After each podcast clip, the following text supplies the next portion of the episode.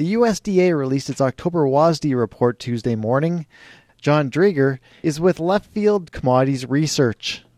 USDA increased production in particular for, for corn and, and especially for soybeans, and then also included some larger stocks from uh, from the September 30th report, and so within that, uh, basically increased supply of, of those crops, and, and again, in particular, the soybeans is, is what they showed today. So that would be maybe the biggest biggest feature is is just uh, you know more soybeans out there than the market was anticipating, and uh, and then also a little bit so for for corn as well.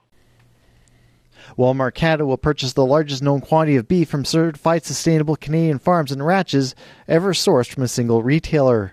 1.5 million pounds of beef sourced from Canadian Roundtable for Sustainable Beef Certified Farms and Ranches will be purchased by Walmart over the next calendar year. Walmart Canada sources 100% of its fresh beef in Canada. Cattle prices continue on a downward trend in the latest cattle market update from the Saskatchewan Ministry of Agriculture. Feeder steers range from $267.86 per hundred weight for the 300 to 400 pound category to the 900 plus weight category with $182.50 per hundred weight. Feeder heifers were low across the board.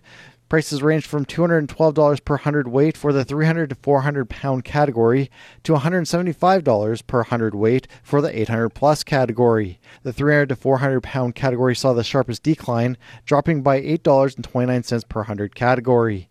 October live cattle futures contracts improved by $5.18 per hundred weight to settle at $125.58 US per hundredweight.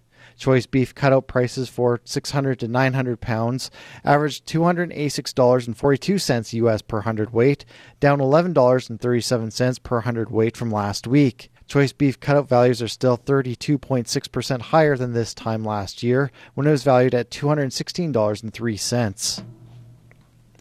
The Canadian Federation of Agriculture has announced that Farm Credit Canada and the Ontario Federation of Agriculture has both made substantial contributions to the Hay West 2021 initiative to help cover the shipping cost to send hay to drought-stricken farmers in the prairie provinces. The OFA has contributed $50,000 to the initiative, while FCC has contributed $25,000. All proceeds from donations go directly to paying for the shipping costs from moving hay across Canada and for logistical support. CFA currently has tens of thousands of bales of hay to be sent to the prairie provinces, but the demand for hay is still extremely high and more is needed. This year's drought has left some farmers without enough grain to fulfill their contracts with buyers. Keystone Agriculture Producers is encouraging farmers to talk directly with their grain buyers. President Bill Campbell. Yeah, and that's kind of what we had, um, you know, established early on is that the grain producer and the grain uh, terminal be open and transparent and talk to one another so that there can be clarity and, and what can be done to make sure that there is that continual good relationship because moving forward and next year we still need to be able to have good reliable grain transportation and grain purchasing agreements. And so we need to have that strong relationship Keystone Agriculture Producers is planning to host a crop marketing seminar to help producers understand their options and obligations.